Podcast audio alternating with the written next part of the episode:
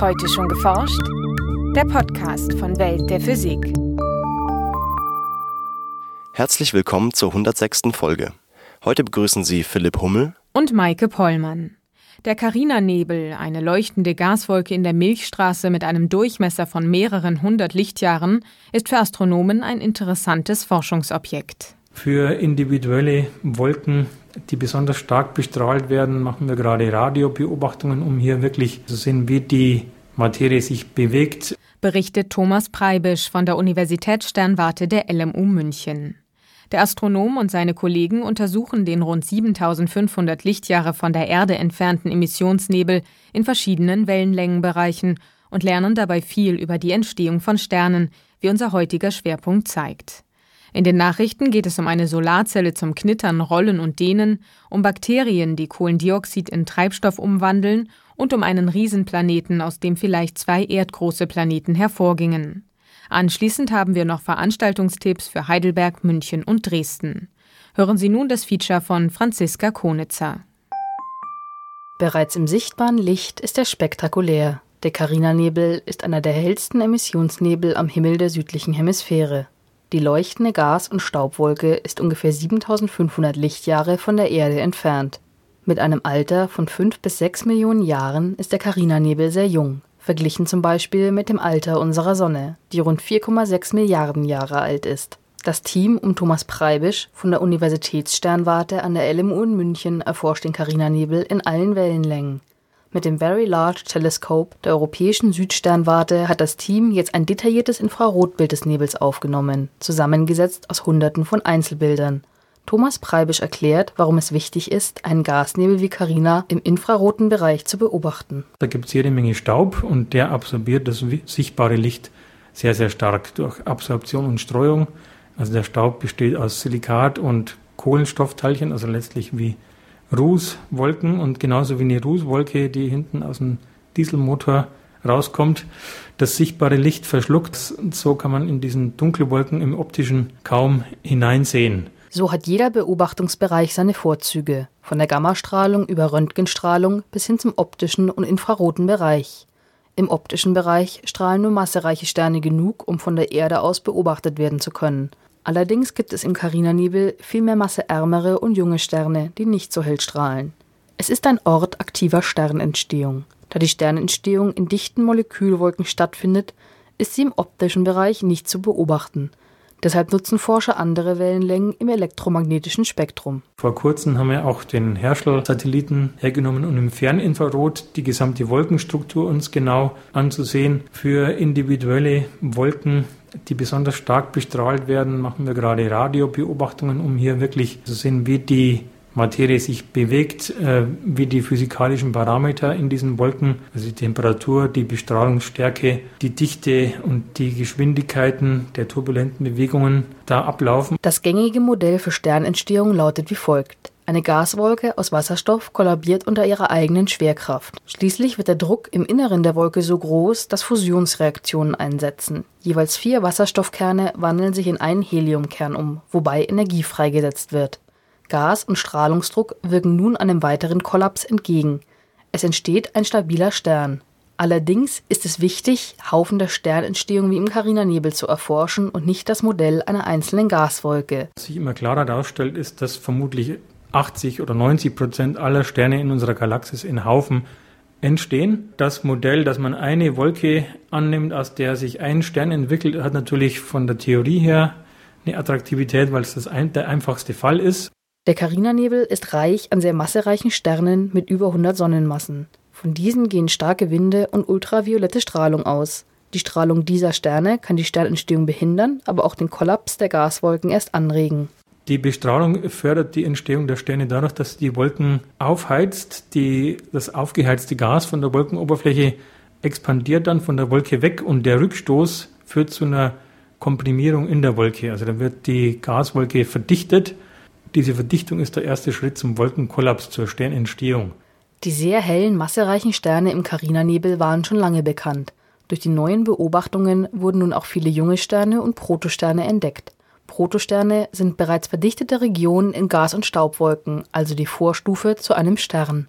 Thomas Preibisch und seine Kollegen haben eine Inventur der Sterne im Carina-Nebel vorgenommen. Wir haben da Sterne mit bis zu 100 oder sogar 150 Sonnenmassen, die vor einigen wenigen Millionen Jahren entstanden sind. Und in unseren Daten, die wir jetzt vor kurzem auch mit dem Herschel Weltraumteleskop haben wir Carina beobachtet, finden zwar hunderte von sehr, sehr jungen Protosternen. Wir haben zwar viele von denen, aber es sind keine mit mehr als 10 oder 15 Sonnenmassen dabei. Also die Tendenz ist ganz klar, dass diese sekundäre Generation von Sternen, die jetzt gerade entsteht, eben nicht mehr so massenreiche Sterne hervorbringt wie die erste Generation. Es ist möglich, dass auch unsere Sonne in einem ähnlichen Nebel wie Carina entstanden ist.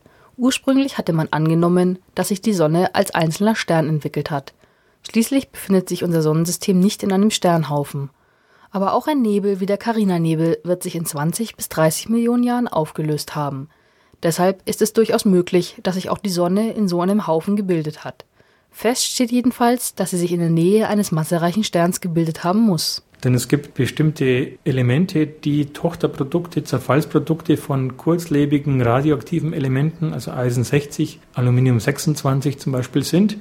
Und die werden nur von sehr, sehr massereichen Sternen mit mindestens 30, 40 Sonnenmassen überhaupt erzeugt. Und wenn die also in der Entstehungsphase unseres Sonnensystems in, die Ur, in den Urnebel, aus dem sich unsere Planeten gebildet haben, reingekommen sind, dann kann der Stern, von dem sie gekommen sind, nicht sehr weit weg gewesen sein. Auch für Planetenforscher ist der Carina-Nebel interessant. Die kurzlebigen, massereichen Sterne bieten zwar keine geeigneten Voraussetzungen für Planeten, doch ihre intensive Strahlung kann die Planetenentstehung um massearme Sterne vorantreiben.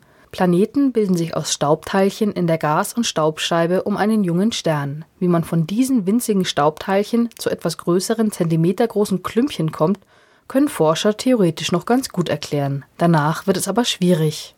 Wie man dann von zentimetergroßen Körnern zu kilometergroßen Protoplaneten oder Planetesimalen kommt, das ist ein großes Problem für die ganzen Theorien der Planetenentstehung. Und gerade hier könnte ein moderates Maß an Turbulenz, zum Beispiel durch Bestrahlung von außen, gerade sehr gut helfen, diese Grenze zu überschreiten. Viele Baustellen also. Die Erforschung des Nebels wird noch Jahre dauern. Ziel ist es vorerst, eine Karte des Carina-Nebels in allen Wellenlängen zu erhalten. Neben spektakulären Himmelsansichten dürfte diese dann auch reichlich Informationen über die Stern- und Planetenphysik bereithalten. Nachrichten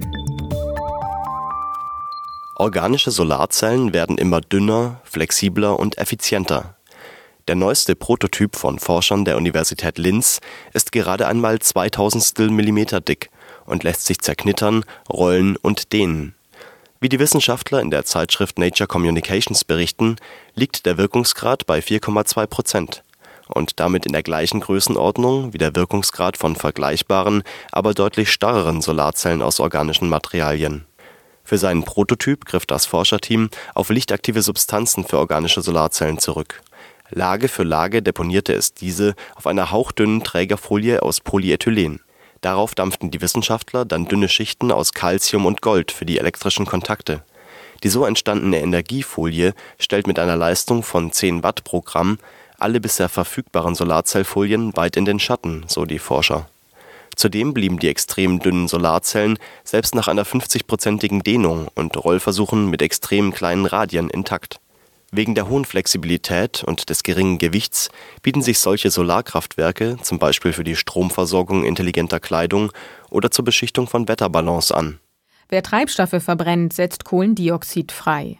Umgekehrt können Mikroben aus diesem Gas wieder flüssige Treibstoffe erzeugen. Dazu entwickelten Forscher nun einen Bioreaktor, in dem eine Bakterienkultur den Alkohol Butanol erzeugte. Dieser Prozess, über den die Wissenschaftler in der Zeitschrift Science berichten, kann theoretisch sehr viel effizienter ablaufen als die Treibstoffgewinnung aus Getreide, Raps oder Stroh. Zudem böte sich eine vielversprechende Möglichkeit, Solarstrom günstig zu speichern. Für den ersten Prototyp ihres Bioreaktors nutzten die Forscher eine genveränderte Variante einer Bakterie. Diese Mikroben kultivierten sie in einem kleinen Wassertank, dem sie etwa 15 Prozent Kohlendioxid zusetzten. Den für die Butanolerzeugung nötigen Strom gewannen sie mit einer handelsüblichen Solarzelle. Die Treibstofferzeugung lief dann über zwei Grundschritte ab. Zuerst konnten per Solarstrom aus dem Kohlendioxid elektrisch geladene Ionen der Ameisensäure gebildet werden. Diese Ionen wurden dann von den Mikroben aufgenommen und über ihren Stoffwechsel zu Butanol umgewandelt.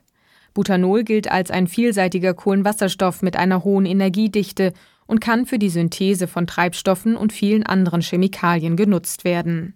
Damit bietet biologisch synthetisiertes Butanol eine interessante Alternative zu Erdöl. In dem Testreaktor konnten innerhalb von 80 Stunden etwa 140 Milligramm Butanol pro Liter gewonnen werden. Diese Ausbeute ist für einen wirtschaftlichen Betrieb noch viel zu klein. Zudem starben die Bakterien nach gut drei Tagen ab. Das Prinzip haben die Forscher aber erfolgreich demonstriert und sie glauben, den Maßstab in Zukunft vergrößern zu können. Der 4000 Lichtjahre von der Erde entfernte Stern KOI 55 stellt Astronomen vor ein Rätsel. Denn obwohl das alte Himmelsobjekt bereits die Phase eines aufgeblähten Riesensterns durchlaufen hat, besitzt es vermutlich zwei erdgroße Planeten, die es auf engen Umlaufbahnen umkreisen. Für gewöhnlich überstehen Planeten auf so engen Umlaufbahnen die Riesenphase eines Sterns nicht. Die Entdecker des ungewöhnlichen Planetensystems spekulierten, dass es sich bei den Planeten um Überreste zweier großer Gasplaneten handelt, die ihre Atmosphäre in der Riesenphase des Sterns verloren haben doch dieses Szenario liefert keine Erklärung dafür, warum sich die Umlaufbahnen der beiden Planeten zueinander in Resonanz befinden.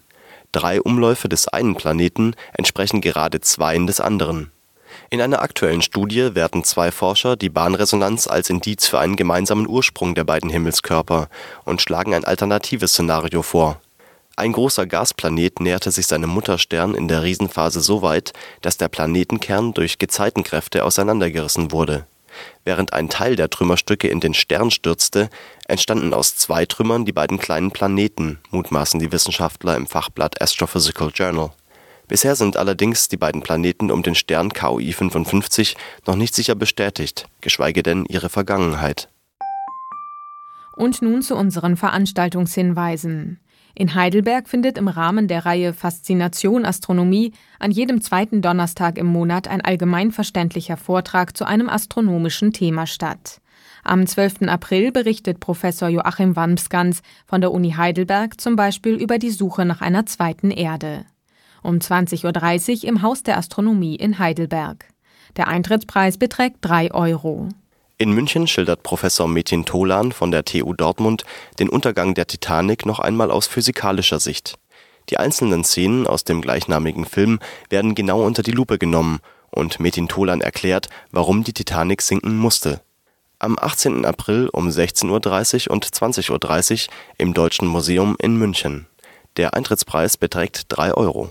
In Dresden hält Professor Joachim Wosnitzer vom Helmholtz-Zentrum Dresden-Rossendorf den Vortrag die Jagd nach dem Feldrekord, Forschung in hohen Magnetfeldern. Darin soll unter anderem auf die Schwierigkeiten eingegangen werden, die zur Erzeugung so hoher Magnetfelder überwunden werden müssen. Außerdem sollen wissenschaftliche Ergebnisse aus Hochfeldstudien vorgestellt werden. Am 18. April um 19 Uhr in den Technischen Sammlungen Dresden. Das war's für heute. Bleiben Sie wissenschaftlich und laden Sie uns auch nächstes Mal wieder herunter. Welt der Physik wird Ihnen präsentiert vom Bundesministerium für Bildung und Forschung und der Deutschen Physikalischen Gesellschaft.